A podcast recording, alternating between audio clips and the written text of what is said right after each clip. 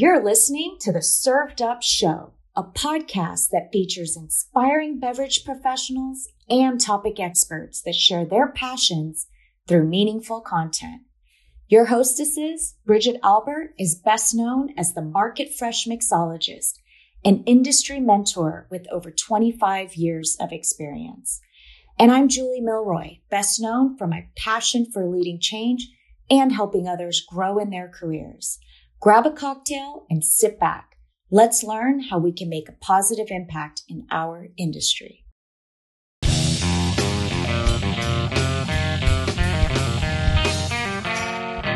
Hey, y'all, it's Bridget here. I had the opportunity to sit down and chat with Chris Adams. Chris is a luxury hospitality industry disruptor and CEO and founder of lifestyle consulting agency Ellis Adams Group.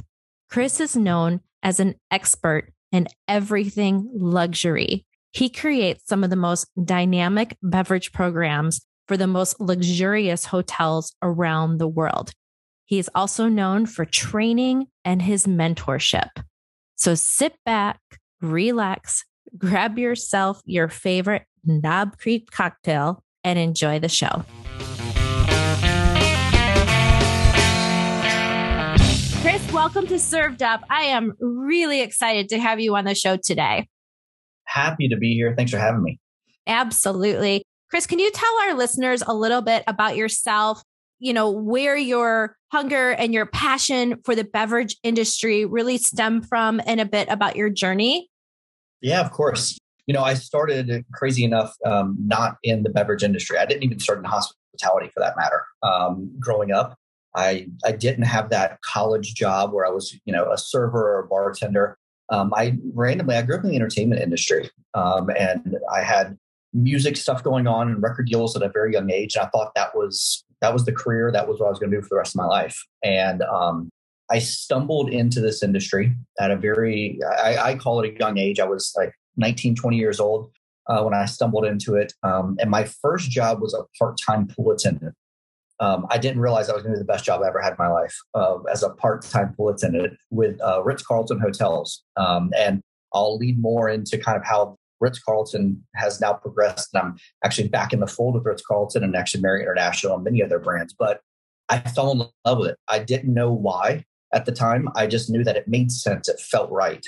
And I completely walked away from anything on the music side and focused on hospitality. And then in within hospitality, really focused on beverage specifically. And it has been a wild ride. I worked myself up the ladder at Ritz Carlton Hotels. Um, started off at Grande Lakes in Orlando and worked myself up the ladder, became an exec for them before walking away and opening up my first restaurants and bars. And honestly, Bridget, it's crazy because I look back now and I was such an arrogant punk that thought I had this figured out. I thought uh, man, food and beverage is easy. I worked my way up the ladder so fast. I opened up my first restaurants and bars, and they were extremely successful. Um, and I was it, all it did is fed the the arrogant um, persona that I had at that time.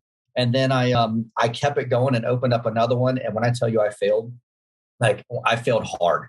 Um, didn't just lose the restaurant, lost everything. Um, I had family that was invested um, they lost everything, and it was the most humbling, embarrassing um, moment of my life at that point. And it forced me to really dive in to understand the industry um, and and really understand what hospitality is.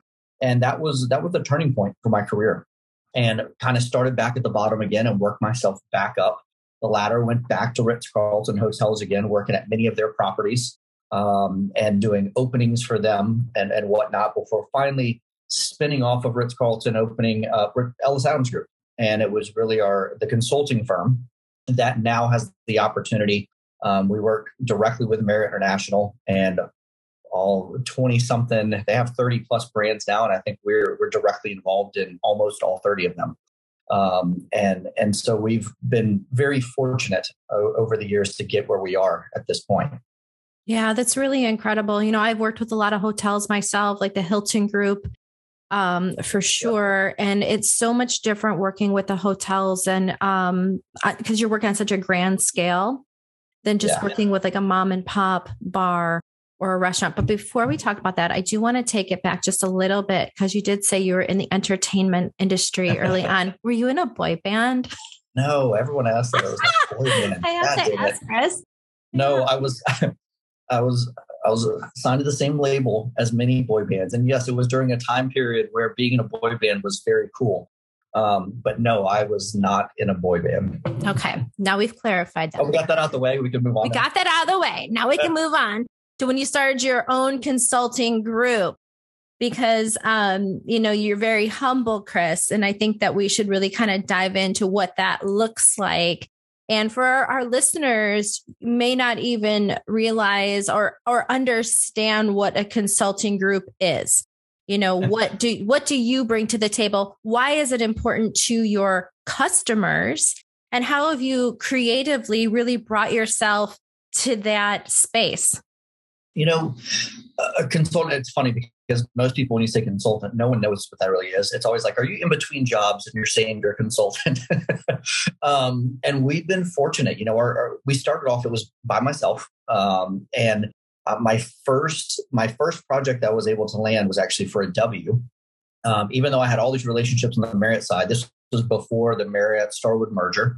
Um, my first uh, job was with a W as a consultant, and it literally just kind of um, snowballed from there to the point that now I'm extremely involved with Marriott International and their brands. Um, we've been fortunate enough that we work with many other brands outside of that. And I don't think most people realize how hotel structure works, where they think Marriott has all these hotels, and they do. But Marriott technically is a management company. And so many of these hotels, the majority of the hotels have ownership groups that own the hotels. And then they hire a management company to manage the hotels and fly the flag of, let's say, a Marriott or a Hilton or a Hyatt or whomever it might be. And those ownership groups will have, let's say, 40, 50, 150 hotels within their portfolio. And their portfolio might have everything from a Marriott to a Hyatt to a Courtyard to a Holiday Inn. Um, and when we start working with those ownership groups, we get the opportunity to work with all of those brands. So it's pretty pretty interesting for us to be able to to kind of jump back and forth between Marriott, Ritz Carlton, St. Regis, um, an Intercontinental, a Hilton, um, and because they all kind of have different, there's similarities in hotels, but very different um, how the structure, I guess, of how they run their operations. Um, and the benefit of us is a couple of things. One, you're getting an outside viewpoint, right? You're, you're getting a different set of lens um, that people are looking at the operation. You know, it's what's the old saying? It's tough to see the forest beyond the trees. And I think it's a perfect example right now with where we're at in our industry, where labor is a struggle for everyone. And, you know, I look at our hotels and many of them, it's, we're just trying to get through today. You know, we're not thinking about what's our new programming and what's the cool thing we're going to roll out. We're hoping to God we make it through today so we can then get to tomorrow. And having an extra set of eyes to come in that's not stuck in the, the operation day in and day out gives you a different perspective. It lets us look at things from a guest viewpoint. You know, for us, it's about storytelling in everything that we do. It's about storytelling. When we're developing a concept, if we're going through the design phase, um, if we're writing menus, it's the storytelling aspect of everything we do and making sure that when we come in, that we're looking at what story are we telling our guests? How do they feel? Right. So we do a lot on the luxury side and we're considered a lifestyle brand. And when you talk about luxury specifically, people always ask the question, you know, Chris, how would you describe luxury? How would you explain luxury? And for me, luxury is nothing more than a feeling. That's it. People typically think it's it's a price point, it's something expensive, it's marble floors. But at the end of the day, luxury is nothing more than a feeling. It's how you make people feel. And I think if we could take that same mentality and approach and take it from luxury and push it into even our, you know, our four star, three star, our select service hotels. How do we make people feel, right? When they show up to that courtyard hotel and they're checking in, how we make them feel is what they're going to remember. And those are some of the things that we really focus on from an operational standpoint to say, are we doing everything that we're supposed to do to create that feeling for our guests? Because if we can create an emotional connection with them, we know it actually helps revenue, right? It'll help the dollar. It helps us with our margins. Um, and it's all based on that emotional connection and that story that we're telling. Yeah, uh, that's such a beautiful approach because you're so right. Like luxury, we tend to, even with spirit brands, right? To have that that luxury spirit, which is typically dictated by a price point and packaging and marketing versus that feeling that you're saying, you know, it, I think it's a very personal thing. It, it is. You know, there's actually studies. My, my dad was a psychologist, and so much of my brand was really built on I'm I'm obsessed with the with the brain and understanding how it how we as human beings react to things, um, how neurological mapping dictates our behavior and behavioral patterns of guests, and all those things is a lot of what our company focuses on to help us make good decisions for our clients. And when you look at some of the data that's come out when you talk about luxury, there's actual studies that show that you actually stand and walk differently after you've purchased a luxury item. So, Bridget, when you walk into Christian Louboutin before you purchase those shoes, there are studies that say that when they hand you that bag, that you know that there's those red bottom shoes in the bottom in that, in that box. When you leave that store, you actually physiologically walk differently. You stand taller. Um, there's a different demeanor and air about you once you've made that purchase, and that's driven on a feeling. And I think if we understand some of those things and the psychological side of what's going on for our guests and our customers, it really changes the way that we tell our story. And it really makes us hone in on what our story actually is. Um, because that's that's the new marketing piece. When you look at social media and, and how it's driving habits, spending habits, um, a study came out said over 90% of all decision making is based on social influence. That's a big number, right? And how we make people feel with our product lines, um, whether it's a, a, spirit or a hotel, um, is going to have a huge impact on the dollars that they're spending with us. You know, um, I know that you work with senior leadership quite often, whether it's from hotels or other clients, and you're you are a leader in the beverage um, industry as well. What is some sound advice that you have for those looking to really make that next step in their career as they work their way up that that ladder. You've come in at a right time. I, I, look at in individuals right now if, if you ever wanted to climb the ladder um, the hospitality industry it's now. Um, you know we are craving people. We're begging people to come into our spaces and and work. Um, and so i think you know i struggle with that a little bit because my whole mantra from day one was just work harder than everybody else right? I, I, I put in more hours. I studied my tail off. The things I didn't know, I, I did my homework. I made phone calls to people that were experts in the industry and begged them for five minutes of their time to say, how can I pick your brain so I can become better at it? I just put in a lot of work. Um, and I, I, was willing to bust my tail for it. Um, I think after I went through what I did with losing everything, realizing that hospitality is based on an industry of individuals that care more about others than themselves. I I love making people happy, right? And and I don't you don't have to pay me for that. There's there's times that has nothing to do with work that I'm walking through somewhere and I see someone struggling with something. My first instinct is to help them because it's a you have a heart for others in this industry. And I think the first thing that I would recommend to anyone, no matter what discipline you're looking to go into, is a couple of things. One, I believe that every person on the planet was was given natural talents. Right? You are blessed with something naturally that you were just good at. You don't know why, you just happen to be good at it, right? And I think first is identifying what your natural talents are. Number two is being very real with yourself on what your passions are. And too many times we we let our our culture and our society push us in a direction because we want something based on what they tell us we should have, not what we're truly passionate about, right? We should never let someone else's passion cause us to pursue their purpose, right? So that, that's, I should never let someone else's passion, someone else, I see their lifestyle, I see what they have, and I start pursuing what they have versus attaching it to what my passion actually is. And that's where you see individuals where I look at school teachers that they're not getting paid tons of money, right? They're they're they don't get paid and, and they're not necessarily able to have this crazy elaborate lifestyle yet. Many of them are some of the happiest people I ever meet because they're going after what their passion is. And i think it's important for you to figure out what your passion is and how that intersects with what those natural talents are that you've been blessed with. Once you can find that space where they inter, interlock that's where the sky's the limit on what you potentially could do.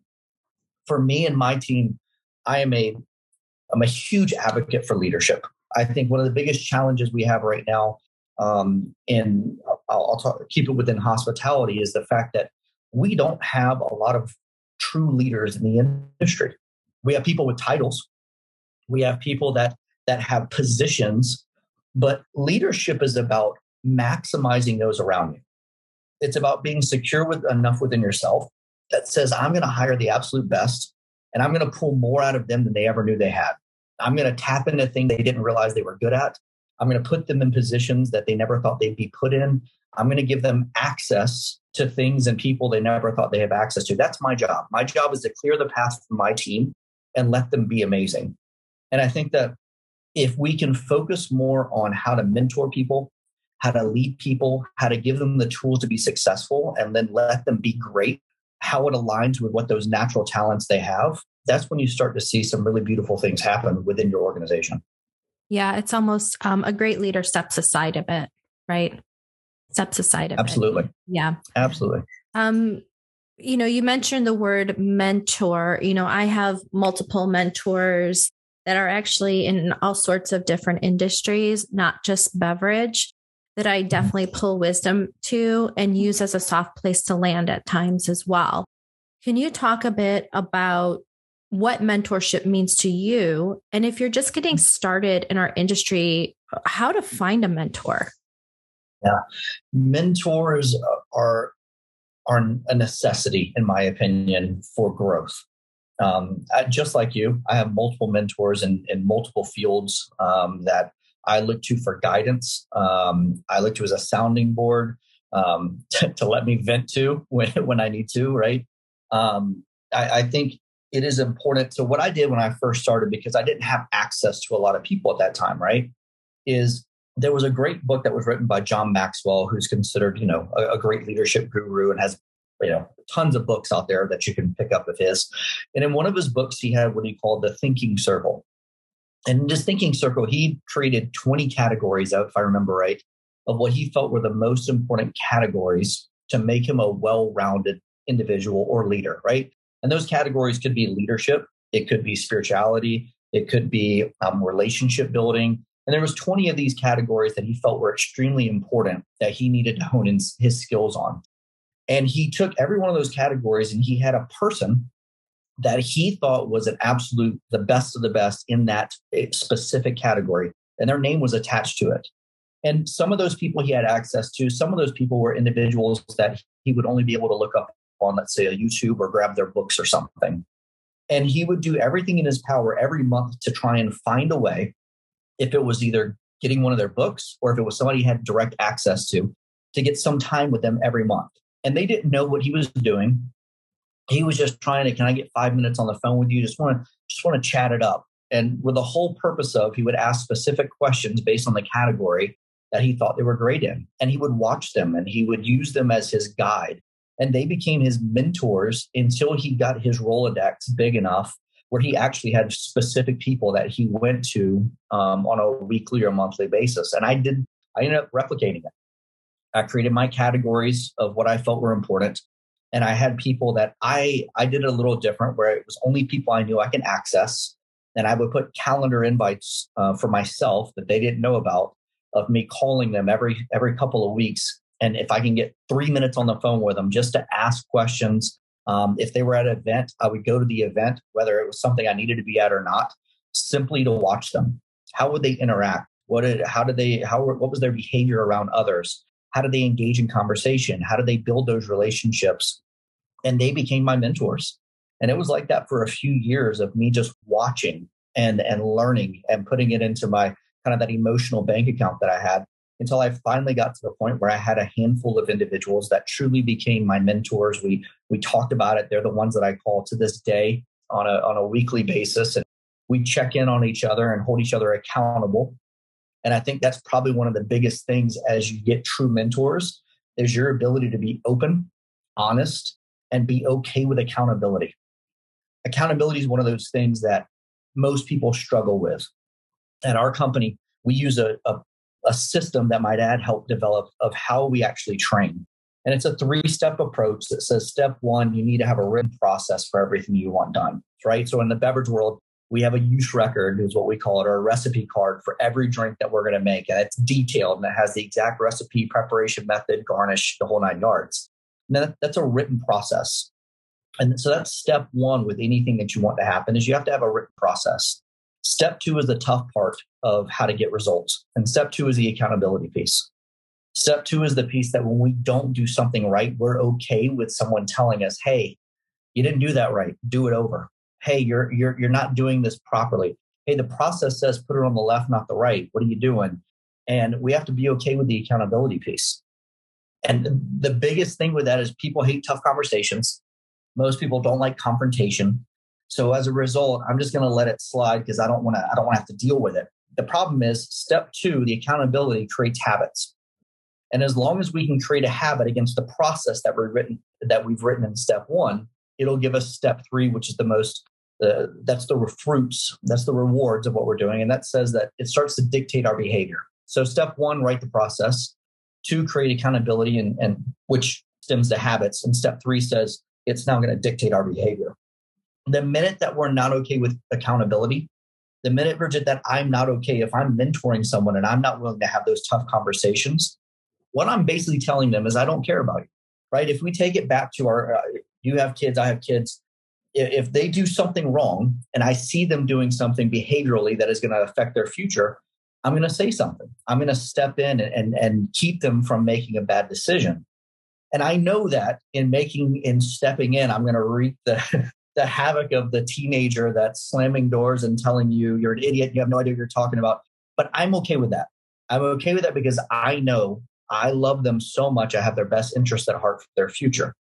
The minute that we're not willing to have those conversations with, with individuals, we're telling them, I don't care about you. I don't care about your future. I don't care about the fact that I see you doing something that's going to hurt your advancement in your career or whatever it might be. But I don't care about you enough for me to actually have a tough conversation. So continue on doing whatever it is that you're doing.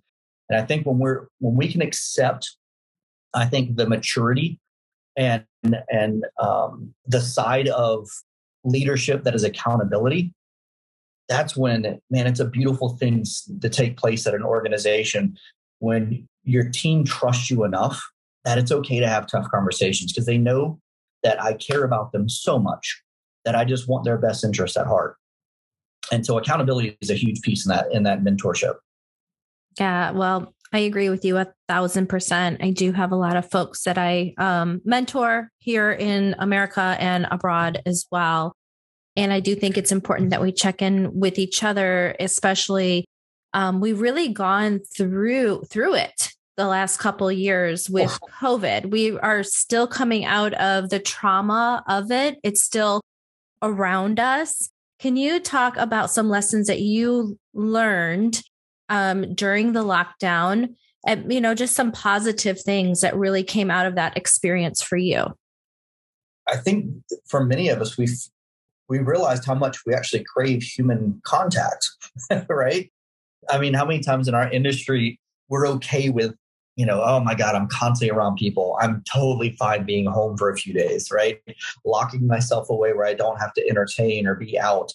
And then we realize, man, I, I miss being around people. I miss being at a bar, even if I don't know a single person there, the energy that you feel just sitting at a bar and hearing the a bartender shake a cocktail while people are laughing on the other side of the room. And there's something about that that I think we realized, wow, we really missed that. And I don't think we appreciated it enough um, before it was taken away from us. So that's that's one thing I think we everyone has realized. Um, the other thing that we did was we we looked at this as an opportunity if you go back and look at most crises that have happened and we talk about crisis really for us in the us at least in our generations it was economic crisis right the crashes that have happened and during those crashes that happened you saw some of the top companies that we know now were formed and established in the midst of, of chaos and crisis uber paypal all of these were created during the crash or you know in the late 2007 8 uh, time frame. And so for us, it was, well, hell, maybe this is our opportunity to do something crazy and outside the box and and push the envelope. For me, it was a moment of, you know, our whole world's built on hotels. Well, the hotel world shut down essentially. So I'm like, well, crap, what are we going to do? It's either go big or go home. And I said, either, either we're to, this is to work and we're to go big or we're to go bankrupt. But I'm not to sit back and allow an outside circumstance to dictate my future. And so we did. We we hired. Um, we brought on people in some outside disciplines that we were already kind of working on on the design side and uh, design side, and created a whole design division um, with a, a lead designer from a huge firm that we were able to convince to come work with us. And we just we took crazy steps that everybody else was furloughing and buckling down and and cut cut cut. And we spent spent spent. Um, and we were super fortunate. I, I could not be more grateful for how we've been able to navigate this. Um, and it's not because of me. I have some of the most amazing rock stars um, on our team um, if i take any credit it's the fact that I've been able to somehow locate insanely talented people that make me look really, really good. Um, and they've been able to grow the brand over the past few years. And that's been that, that's been one of the biggest things for us. Uh, in the first, I think, 45 days of this, when it first went down, actually, Bridget, we left San Francisco, uh, this World Spirits competition, and they shut everything down. Like that was my last trip. I literally left San Francisco and went back to LA. And I was like, all right, what are we going to do here? You know, Marriott shutting everything down. We don't know what's going to happen. And I said, you know what? All I saw on the news was, you know, oh my God, the world's coming to an end. What are we going to do? You know, shut everything down. And I said, there's no hope. Like everything we we're seeing, whether it was social media, Facebook, um, the internet, turning on the news, everything was just doom and gloom and despair. And I was like, there has, we have to give people hope. There has to be something out there, regardless of the circumstances, which were, they were at that moment bleak. There still has to be a sliver of hope somewhere to get us up every day to keep fighting. And so I took the first, I want to say 30 or 45 days, and I made a commitment. And you can probably go back on my Instagram or YouTube or somewhere and find like 40 straight days of me doing some type of like minute long or three minute long leadership, inspirational, uh, what to do in the midst of crisis kind of little segments that I did from our offices. And every single day, I would get up, I would get fully dressed as though I'm like going to the biggest meeting in the world. I'm like showing up, I'm the only one in our building showing up to the office uh, myself, Maricela, like fully dressed to the nines, suit some days with ties. I mean, I was I was like, I am not going to fall into a rut. And we went in every single day, and and Maricela would set everything up, and we literally I'd film um, a minute to three minute long little segment on why today is going to be okay and what can we do today to make tomorrow better. And I don't know if I was doing it for anyone else or just me. It was I don't know if it helped anyone. If it, you know, we got thankfully we got a lot of feedback that people were consistently watching and looking forward to, and it helped them, which is awesome. But I think as much of that it was for me. It was keeping myself in the right mindset. It was keeping myself in a mindset of of excitement and growth of where we're going and not being focused on where we're at. Um, and so that that's one of the things I think that I came out of this for me is realizing that I need to make sure every day that I have the right mindset that I am in, regardless of what's happening around me pandemic, no pandemic, mad clients, something that went sideways. Do I have the right mindset to be successful today? And that taught me during this pandemic so much of not letting today's emotions dictate my behavior and that knowing that the choices I'm making today affect my tomorrow. And um, it, it was a big learn for me um, if no one else got anything from it, it helped me. I think that's very good sound advice, actually. You know, just being trying to stay in that mindset, being aware, right? Being self aware, I think is super important in any industry that you're in and just to get you through the day, you know, being yeah. self aware for sure. It's tough, man. There's so much. Mm-hmm. There's so much crap being thrown at us day in and day out of, of everything that's wrong. Like, honestly, I take every morning now I take whether it's five minutes or 30 minutes, whether reading something, I cannot start my day without getting my head right. I will, I refuse to go through the day with a negative perception of anything that's going on. Um, my team takes their cues from me. Um, our clients take their cues from my excitement.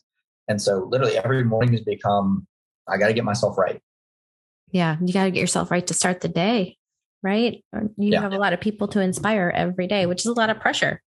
Uh, I think all of us do. I mean, we come in contact, all of us, we come in contact with so many people every day that are looking to us for guidance. They're looking to us for the answers many times.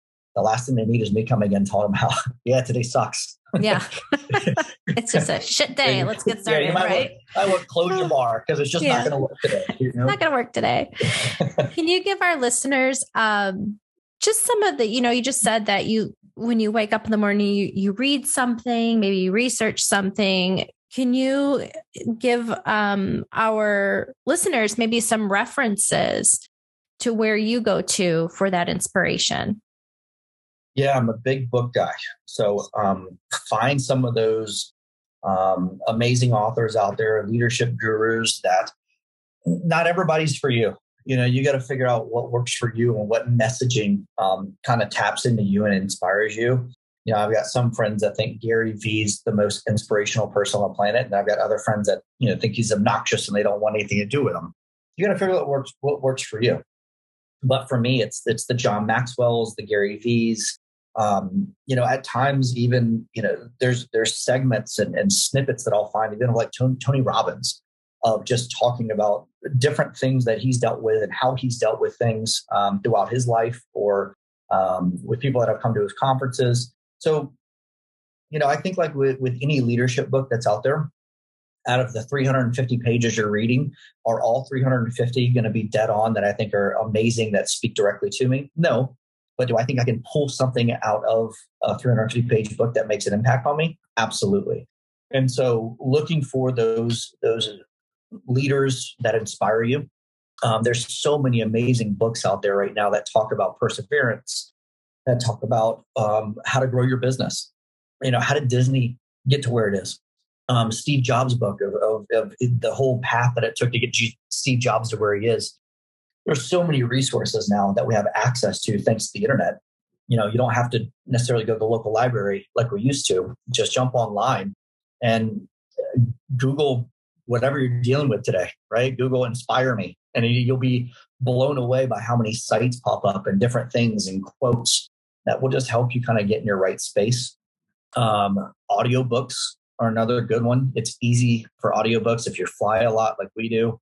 Um, those those are quick references. Um, so yeah, I, I, think it's just figuring out who are. For me, it's reading. Um, that's that's the big one for me. That that just helps a lot, um, calms me down.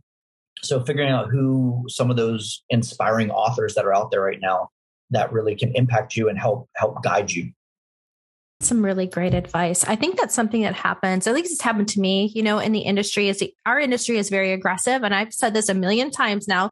You either love it or you just don't. Like it's either for you or it's not. There's not a lot of gray area in between. There's just not. Um, because you can't fake hard work in this industry. Yeah. You cannot fake hard work. Um, so with that said, it's super easy to get burnt out. I have experienced burnout um, multiple times where I've had to check myself like, okay, you know, I'm giving so much, but I'm not giving back to myself. Can you talk a bit about work life balance? By the way, I don't believe in balance at all. I do believe in being satisfied though. So I love that. I, love I would that. love to hear your your thoughts on that. I love that. I could not agree more. I it, it's funny because I'm one of those do as I say, not as I do. I think kind of a, you know, I want to make sure that our team gets opportunities. If if we have somebody on our team that's super passionate about, you know, sailing or hiking and they want to do stuff, like, hey, I want to make sure that they have time to do those things. Um, I'll be honest with you, I am madly in love with what I do. Um, when people ask me, like, well, what do you do for vacation? I'm like, well, I woke up today, right? Like, I mean, I get to do, in my opinion, what most people save up for and go on vacation to do. I get to travel the world. I stay at amazing hotels. I eat at amazing restaurants. I drink at the best bars. Like I get to do that for my job. Like I am, I have been awarded the most amazing job on the planet, in my opinion. So for me, I wake up every day. Every day is vacation to me. Like I, I the idea of sitting on a beach and turning my phone off, that doesn't excite me. That's just me, right? And that's not everyone. And you need to figure out what is what drives you. And if, you know, my hobby, I love to golf, right? So for me, when I can when I can squeeze in a round of golf somewhere, that's that's a win. Like that's just that's the icing on the cake, so to speak. But I think the big thing goes back to that what we were talking about a little bit earlier that said, are you really passionate about passionate about what you're doing?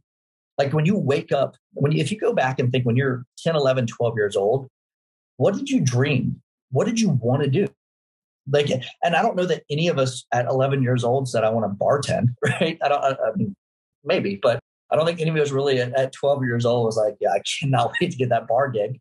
But we had things we were passionate about. We had things, you know, whether it was music or sports and you wanted to be a baseball player or whatever it is, those are passion points. So, how do you take where we're at now at, at 30, 40, 45, 50, 60 years old, whatever it is? How are you making sure that you are still tapping into what you're passionate about? There's a story that was told, and I love sports. And there's a couple of brothers in, in the NBA that have, were very successful coaches, the Van Gundy brothers, right? Stan Van Gundy and Jeff Van Gundy. Um, they were highly successful coaches. And if you look at the two of them, you look at their story, it kind of speaks to what I'm talking about. And the reality is, when they were kids, they were passionate about basketball. And that's all they wanted to do. And like their dream was to be a basketball player. Well, the reality is, the God given talent that was placed upon them didn't put them in a place where they were ever going to make it to the NBA. I don't care how hard they worked. They were outworking everyone else, of waking up before everyone else before school started, and they were shooting until their parents forced them to come inside. The natural talents that were bestowed upon them would never get them to the NBA just merely based on, I want to work harder than everyone else. So, unfortunately, what happens for most of us when when we're in that situation is we basically forego our passion and now we're just forced to do something to get through life and you look you know we have depression rates are through the roof anxiety through the roof suicide rates are through the roof. And uh, there's so many factors and reasons for that. But one of them is the fact that we have people that they're not doing in a lot of what they do for passion. They're doing it because they're chasing after something. They're they're trying to find their way in life. They're not passionate about it. They're forced to go to work every day and do something they, they really don't want to be doing.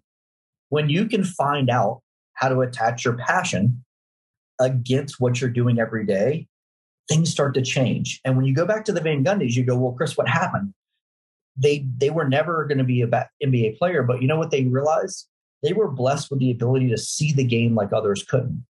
They were blessed with the ability to coach, to inspire players, to put plays together to that found, success.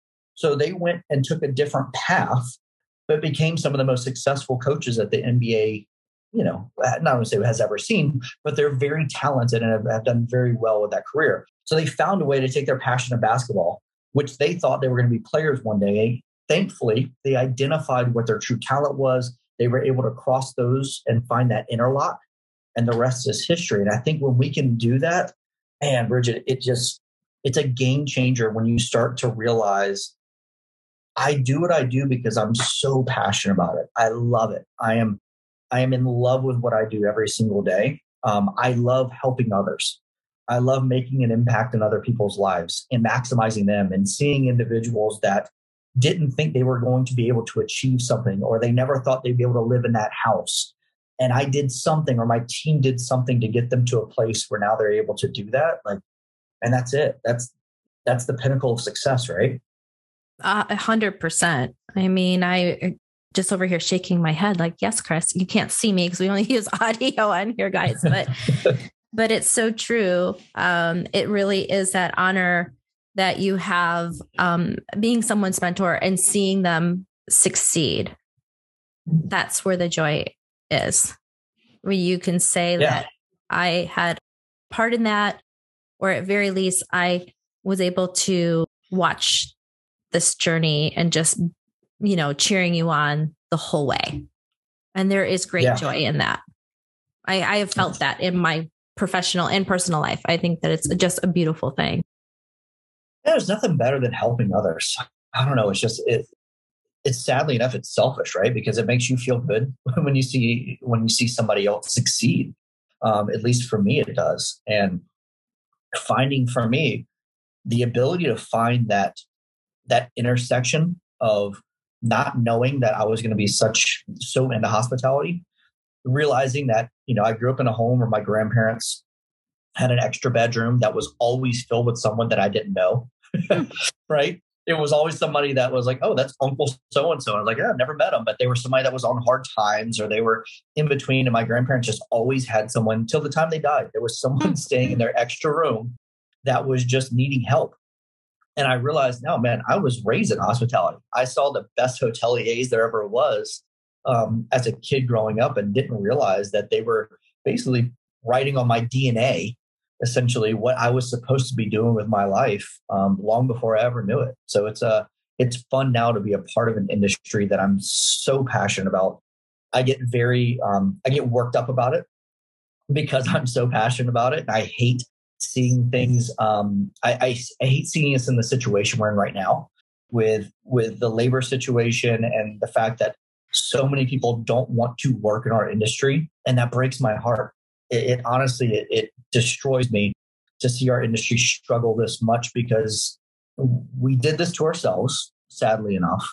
But we're in a situation now where we're begging people to come back, and, and that kills me because I, lo- I love this industry so much. You know, I think that it's kind of like the great reset, right? It had to happen. It had yeah. to happen because I know I've been in this industry, I'm going to date myself, I don't know, 27 years, a long time. And it has been toxic for most of those years in some way, shape, or form. Really toxic. We didn't talk about the things that we should have been talking about, whether it is overconsumption, whether it be sexual harassment, racism. I mean, there's a lot to unpack there. And I do feel like you said that people were definitely fleeing, not coming back, kind of like the great walkout, let's say. Uh, especially, I think that's one of the things that COVID really shined a bright light on were all the cracks in our industry. But then, like you said, and I don't, I guess I want to speak for you, but I do feel that because we sh- we were shining the light on all of this, that we're healing, and that people are coming back slowly. They're coming back, and you know it's going to take a long time for our industry to get back to where it should have been all along. Yeah, and I think Bridget, I, I couldn't agree more. And I think the biggest thing that we need to make sure of now, moving forward, mm-hmm is that healing's a necessity. Change has to happen. Yes. The change has to happen. It is not a, it can't be one of those we've apologized so many times and they finally uh, think that we're telling the truth. And if we don't change, we're going to continue to repeat the cycle. Yep. And we as an industry, and I can tell you in, in full transparency personally, for myself, it's it's finding the cracks in my own armor, right? And realizing, wow, I, I have a huge shortcoming here. I need to fix that. And you can only apologize so many times for that before you have to change. Right. And I think when you look at our industry, it's easy for us to identify right now. It's easy for us to shed light on things. It's easy for us to raise the banner of, of everything that has happened. What are we going to do moving forward to be different? And that's what is going to affect people to say, all right, now I see change. Now I want to come back.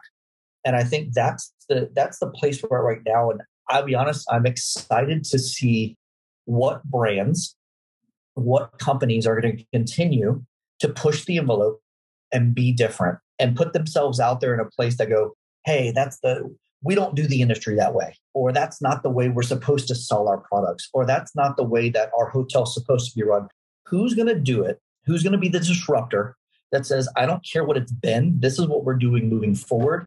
And when that happens and you see results come from it it will then it'll it'll open up the dam and it'll force everyone else to to do the same types of changes. And that's what's exciting me right now is to see who's going to be those individuals and those companies and brands to come in and disrupt what's always been to to honestly show change. Yeah. You know, I, I think that, you know, what you have going on, in fact, I know is def- you're definitely one of those companies that's creating change, you know, creatively through your work. I've seen it. Um, I appreciate it.